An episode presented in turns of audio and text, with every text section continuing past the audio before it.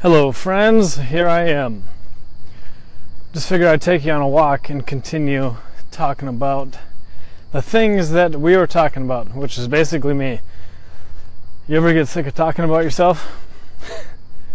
but it is what it is. I want uh, I want people to understand where all my thought processes come from and the experiences that have developed, you know, helped influence them.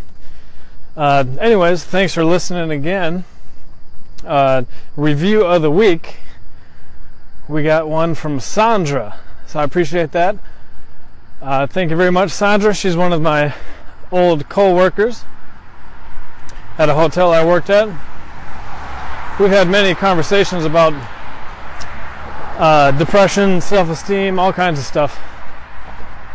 And uh, thanks for being a friend.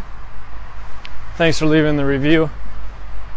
So I'm not sure if this is going to work well because I'm walking through neighborhood and I just have my little microphone strapped to my strapped to my shirt. But we'll see how it goes. Uh, anyways, thanks for listening. And uh, I just want to talk about something real quick.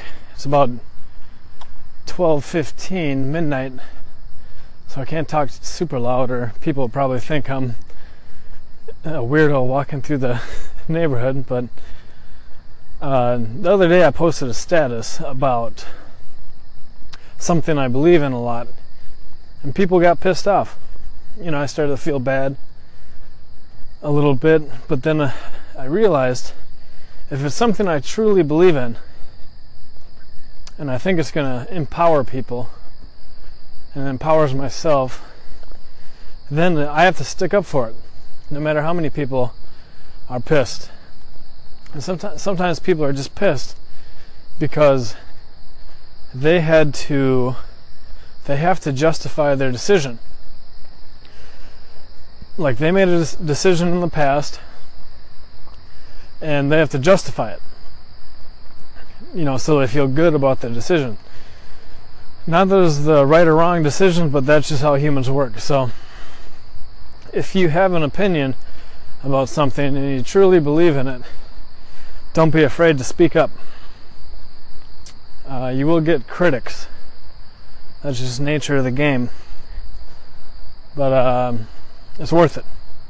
So, anyways, where we left off with my childhood, I was just getting ready to be picked up from Arizona. My mom called my aunt, and uh, she was coming to get us. We had a nice little last meal, which happened to turn into comfort food as an adult. Kind of funny how that works. I also realized why I still like uh, those shitty gas station cheeseburgers. Because when we were homeless, if we could get 50 cents, there was these gas stations called AM PM, and they'd have, you know, these little pre-made hamburgers for 50 cents, and you know, a lot of times save the day. So maybe that's some kind of weird emotional connection with that. I don't know. I just know shit's weird when it adds up like that. Uh, but anyways, my aunt Bev and my uncle Jeff. Uh, this is my mom's sister and the guy she married coming to get us. And uh, Jeff worked for his his dad at Heggie's Pizza. I don't know if you guys know Heggie's Pizza, but shout out to them. I just had one a couple days ago. They're still good, and they also made sure that uh, my aunt and uncle could support two extra rugrats that they weren't responsible for, but they found it in their heart to come get us.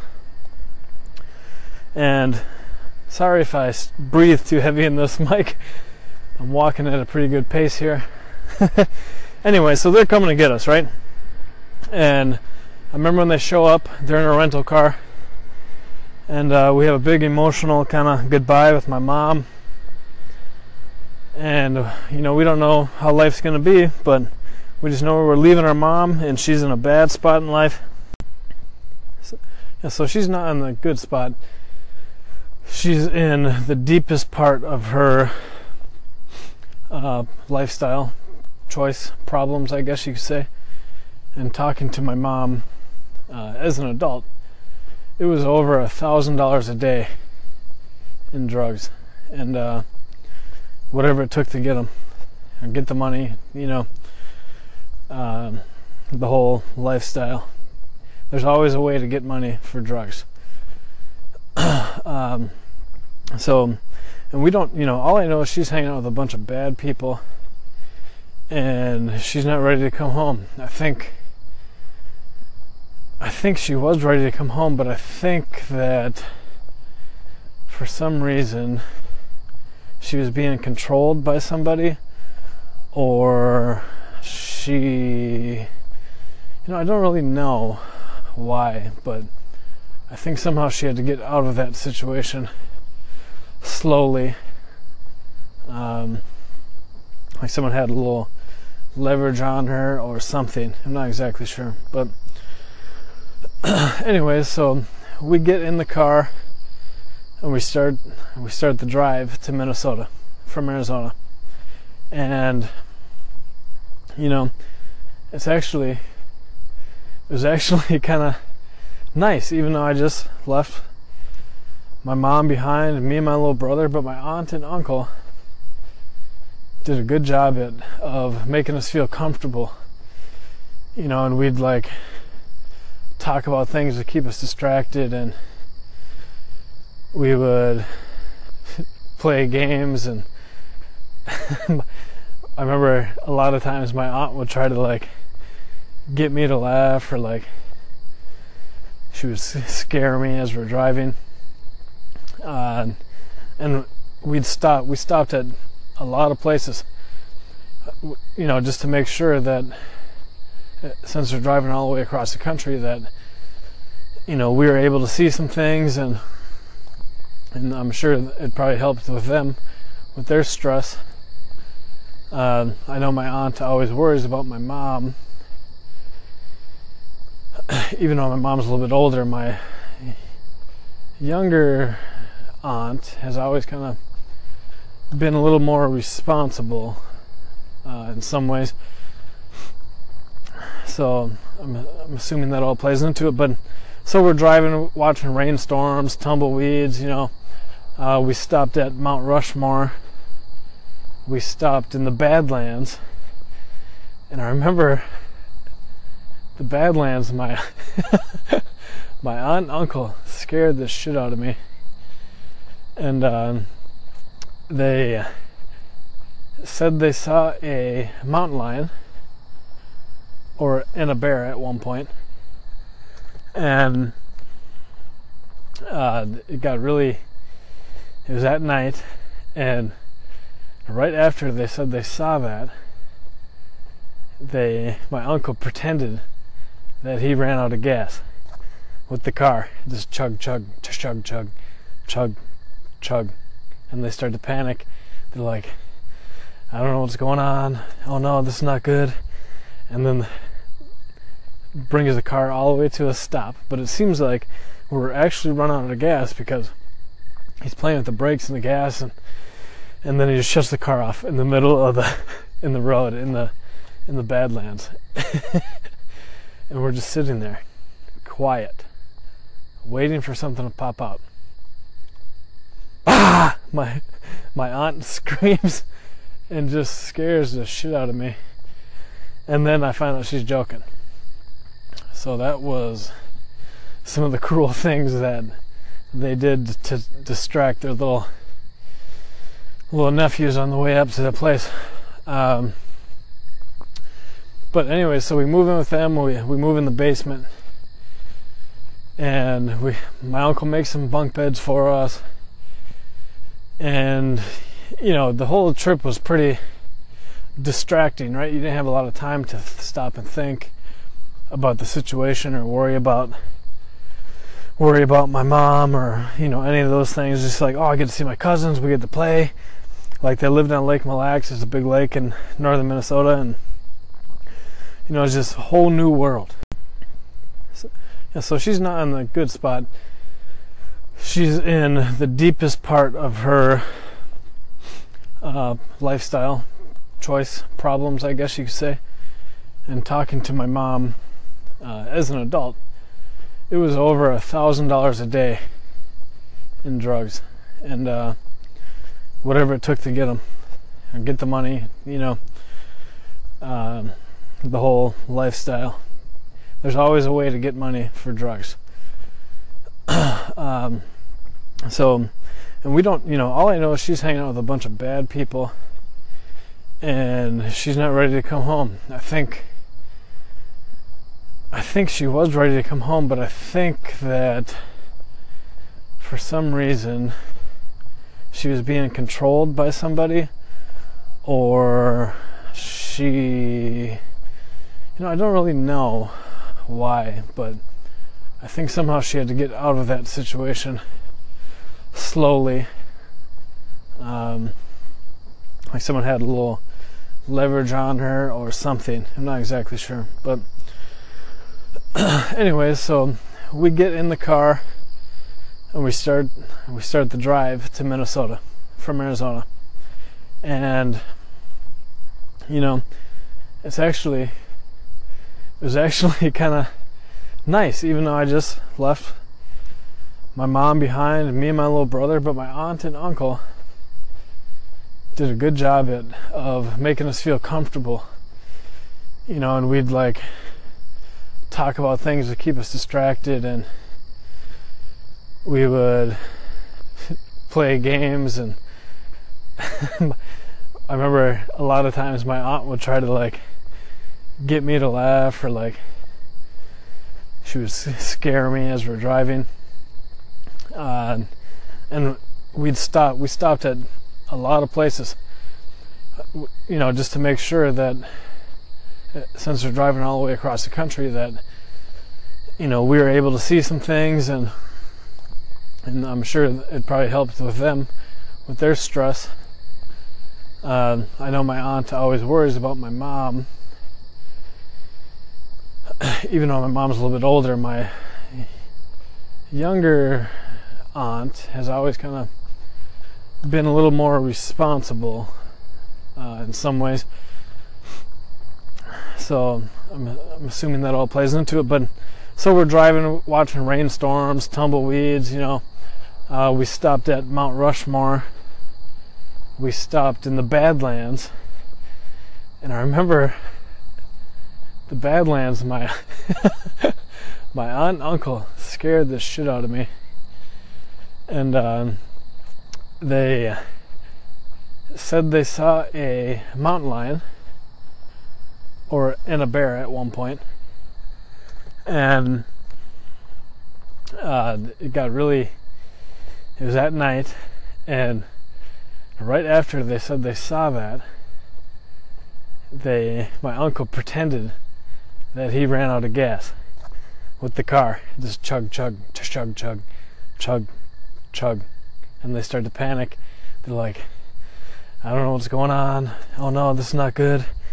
And then brings the car all the way to a stop. But it seems like we're actually running out of gas because he's playing with the brakes and the gas and and then he just shuts the car off in the middle of the in the road in the in the badlands. and we're just sitting there quiet waiting for something to pop out.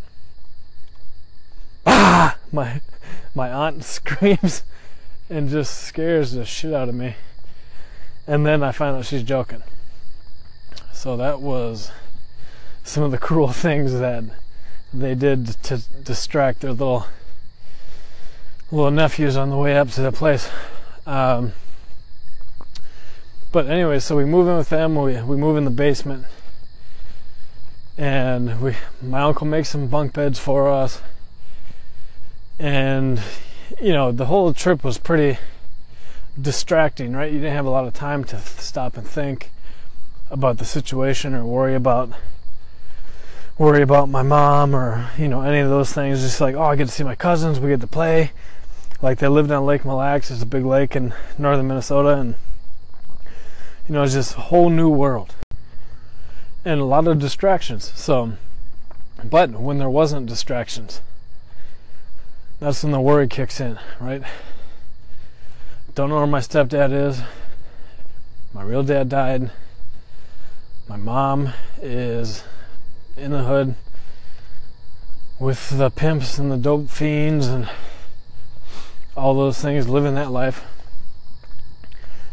And at night is when it kicks in, right? Sitting there, just me and Phil. Hey, what do you think mom's doing right now? What do you think dad's doing right now? I remember we each had a stuffed animal. And I was I thought it was a little bit old for a stuffed animal, but you know, I just pretend I would pretend that the stuffed animal was, was my mom and she was safe and I was hugging her.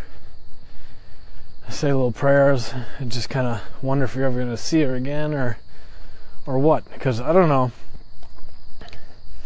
Maybe some of you guys haven't like been in the hood or like in the thick of like the drug life, but fucking people getting shot and raped and killed and fucking all kinds of crazy shit happens in that lifestyle.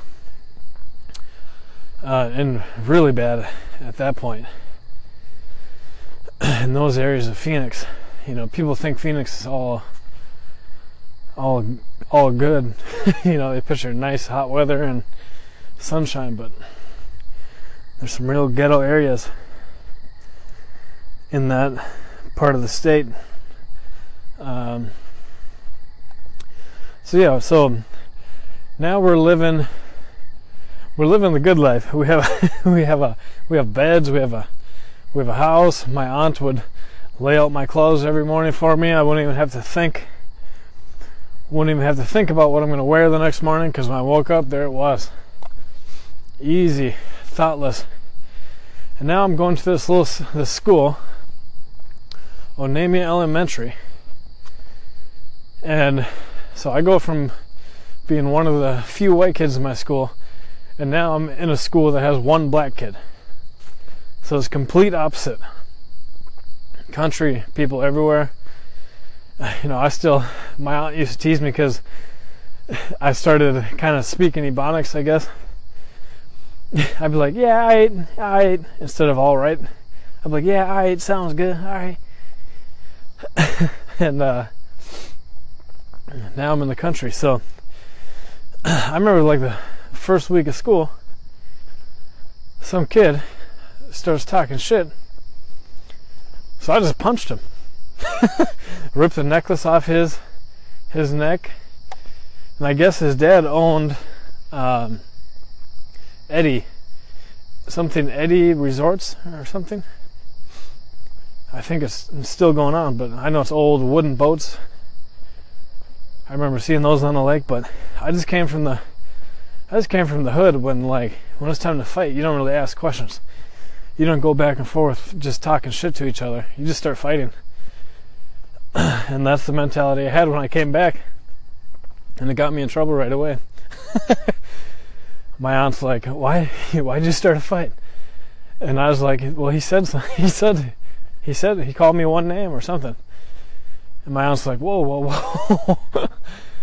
uh, anyways, but they didn't understand the environment I just came from. So I have to try to like adapt to this new environment where everybody's laid back. Nobody actually fights. They just kind of pick on each other back and forth like this passive aggressive stuff, get their little cliques together. And when I was in Arizona, you didn't ask questions. You had to fight right away or get your ass kicked, get your shoes stolen, you know, like I've told you guys, but completely different world. it was good. I got to play uh, little league baseball, which was awesome. I loved playing it, but then for some reason I quit. And then by the next time I tried out for baseball, I was like in tenth grade, and everybody had coaching from sixth grade to tenth grade, and uh, it just didn't work out when I tried out. and wasn't good enough. Didn't know didn't know the fundamentals, you know all that stuff. But when I was a little kid, it just came natural, and I had I had a ton of fun. I remember having a crush on this girl named Deanna, Deanne, Deanna Mankey. Uh, I remember this couple, couple uh, kids that were twins, Josh and Josh and Justin Smith, I think. I remember Pat Holheisel was on.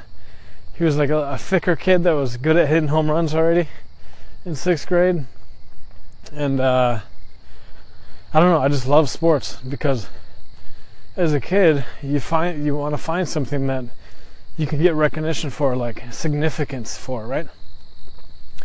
And uh, I never really had a chance to be any organized sports ever, so this is the first time, and it was awesome. Um, let's see what else. I remember my cousin Cody, who's grown up and seems to be a lot like me now. Um, seems like a lot of people rely on him for things and I sent him a message the other day saying keep his head up. I know what it's like. Um, so yeah that's that little section in life. I don't know how long that went. It kind of all blends together but I just remember we we ate a lot of Heggie's pizza. And at some one point he actually got sick of pizza. You know it wasn't easy. They had one, two, three, four, five kids living in the house. My uncle Jeff was delivering. The, he was in charge of the accounts, so he he would deliver the pizzas to the to the bars and stuff. And sometimes he'd bring me with to kind of see what what it was like. And you know, I didn't really like it, but it was cool to be out of the house and do something. Um, and he lives in Texas now, so shout out to Uncle Jeff for taking time with me. Uh, I don't know what else. And then at some point, I hear my mom's coming back. And finally, you know, all this time you start to get settled in. And this is kind of a side note, but I remember at one point when we came back from Arizona, not this time, maybe it was the time before, but we actually lived in a bus. We lived in the bus, we drove down to Arizona. And we lived in a, a campsite in a bus. oh man, I think, yeah, I don't know, but it's just funny how life works like living in a bus. But, anyways, so here my mom's coming back and you know I I'm happy. I mean every every kid is happy to be reunited with their mom. And as an adult, I heard that it was very hard for my mom to get back because she was deep in the game of that lifestyle.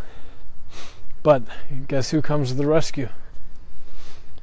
The old man Rudy that we lived in his spare bedroom for a little bit comes, grabs his pistol, and he he goes to this guy that's controlling my mom and says, "You better leave her the fuck alone, or I'm gonna put a bullet in your ass." And eventually, my mom got on a Greyhound and was able to come back. So I don't know if Rudy's still alive. He's I know he's in his 60s or 50s back in the early 90s, so if he ever hears this, I appreciate you, Rudy. Um, I know you're probably just doing what was on your heart, but oh, it means a lot. Don't know why I just got emotional right there. it's just weird how strangers can open up their hearts and just help people in need. I guess it's a kind of common thread with humans, right? Whew, jeez. Hmm. Trigger. uh, I don't know. It just everything seems good now, but there's a lot of little moments in life that just all come together and work out somehow. I don't know. Something a lot smarter than me is figuring it out a lot better than I could ever figure it out. isn't it funny that humans think they know how to do everything, but really, Mother Nature, God can just decide on a dime what's going to happen. I could get killed on this walk right now, even though I'm walking through a pretty wealthy neighborhood. Who knows? Um, so yeah, so mom's coming back, right? We finally get we get her here. We get hooked up on uh, government assistance. We move into a trailer park, and uh, hey, we got a home again in the country. So I go from the hood and ghetto kid, just trying to make money all the time. Man, we would do anything to get money. I remember my mom would have me and Phil go into grocery stores and try to steal. You know, this sounds bad now, but I mean, I guess if you've never done anything bad, um, I guess then you can judge her for trying to do whatever it took to make up for her mistakes or whatever the case is. But she would have me and Phil go into grocery stores and ask people for gas money. And if we couldn't get gas money, we were told to steal purses. But something inside me knew that I should should not do that. So I'd never do it. Uh, my brother Phil, he was always down, but we I don't think we ever got we ever got any purse. But I, what I would do is I'd be in the grocery store eating food right off the shelves. That's what it is. That's the reality of living that life. okay, sorry about the tangent. All right, back to the trailer park. So, move into the trailer park. Uh, sorry about the traffic noise. I guess it's part of the natural environment of this uh, this podcast. Uh, so we move into the trailer park. Now I'm turning country, right? I want to go hunting. Like I got BB guns. I got all kinds of shit, and and there's woods everywhere. And I meet the I meet one of my my childhood friends, Sam. And let me tell you how I meet this kid. So me and Phil are walking through the woods and we come out on these other sides with these little cliff and stuff. And we go down into this field and all of a sudden, oh, sweet. There's two bow and arrows just laying laying here. This is awesome. So I think I found a nice little compound bow, and all of a sudden, I get hit in the face with a rock out of nowhere. I'm like, what in the fuck just happened? And I look up and there's this kid yelling, hey, get away from that, that's mine, blah, blah, blah. Turned out to be Sam. we became good friends. I don't know. I mean, I guess literally we had a rocky start. uh, but uh, I became good friends with him. His dad was landlord of the the trailer park. I spent a lot of time with him.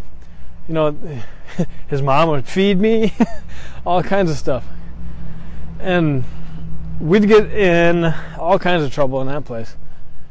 Uh, you know, it's not a lot to do. So what else do you do? But I remember to make money, I would go and knock on every trailer and I'd offer to take people's garbage out for some change. So I get baseball cards and stuff and I guess that was my early hustle back in the day, taking people's trash out because the dumpster was literally on the other side of the trailer park. And then, you know, everything seemed fine, but my mom still had this this habit, this craving, right, for her next whatever it was. And she'd go to the casino sometimes and she would just disappear. You know, for weeks, weeks at a time, it'd just be me and my brother chilling, you know, trying to trying to survive. But, you know, we had plenty of food in the trailer and stuff like that. Um, so it wasn't that bad, but I remember social services would come around looking for us. And we were trained to run out the back door. We'd go hide in the woods because we knew that social services would take so people would come looking for us, knock on our door. We'd bail out the back door because we knew if our mom wasn't around for for weeks, they'd probably put us in foster homes or whatever. Funny how kids are trained to know that stuff early on. But and then she would, you know, she'd come back. Uh, she'd always come back, hang out with my uncle John a lot. And he liked uh, army stuff, so we'd always talk about like Vietnam because he's a Vietnam veteran, and um, I loved him. He was a good guy. God rest his soul. He's no longer with us, but he uh, definitely provided a lot of distraction in our childhood, and we'd go down and play with our cousins in the cities, Delaware, Robert, play Monopoly and watch Saturday Night Live and all kinds of stuff. So life was tremendously better when we came back to Minnesota um, than it was when we were in the the rough, rough parts of our lives. Um, but my mom, my mom still had a temper. One time we had this BB gun fight in the trailer. Me and my brother. He would we'd have all these forts set up and we'd each have a BB gun. he would pop up and I'd shoot him. For some reason, Phil cannot hit anything with a BB gun. It's like he just shuts his eyes and pulls the trigger, hopes for the best. And me, on the other hand, I was a really accurate shot, so I'd always he'd always be losing the battles. Anyways, after this one BB gun war, my mom comes home and sees that there's shit, there's a window shot out and all kinds of stuff broken in the house. And uh, she took me in the room and beat the shit out of me with a BB gun. my uh, my cousins were there, my aunt or my uncle, cousins. I come out of the room, I got blood dripping down my arm, like just got my ass kicked. And, uh, you know, I don't know. I guess sometimes it just gets out of hand. Like, is what it is. Uh, I don't think I should have been hit that hard, but it wasn't the first time. Wouldn't be the last, that's for sure. So, I just wanted to take you guys on my walk tonight. Um, I appreciate you letting me in your ears, in your mind, and uh, just letting me vent about life and have you get to know me and hopefully I can get to know you. Uh, head over to my website, theartofgrowth.com. Use the hashtag your friend Mike if you want to say hi on any social media platform. I'll see it. Uh, any review is greatly appreciated. Uh, they're not easy to come by, so if you have a second, hop on iTunes and give me a review. Uh, if you want to support the podcast and uh, make it easier for this thing to grow, you can buy me a coffee, $3.99 on my website. You won't even notice it, you know, every month, but it'll make a huge difference with me. Uh, thanks for listening, guys. I love you. Bye.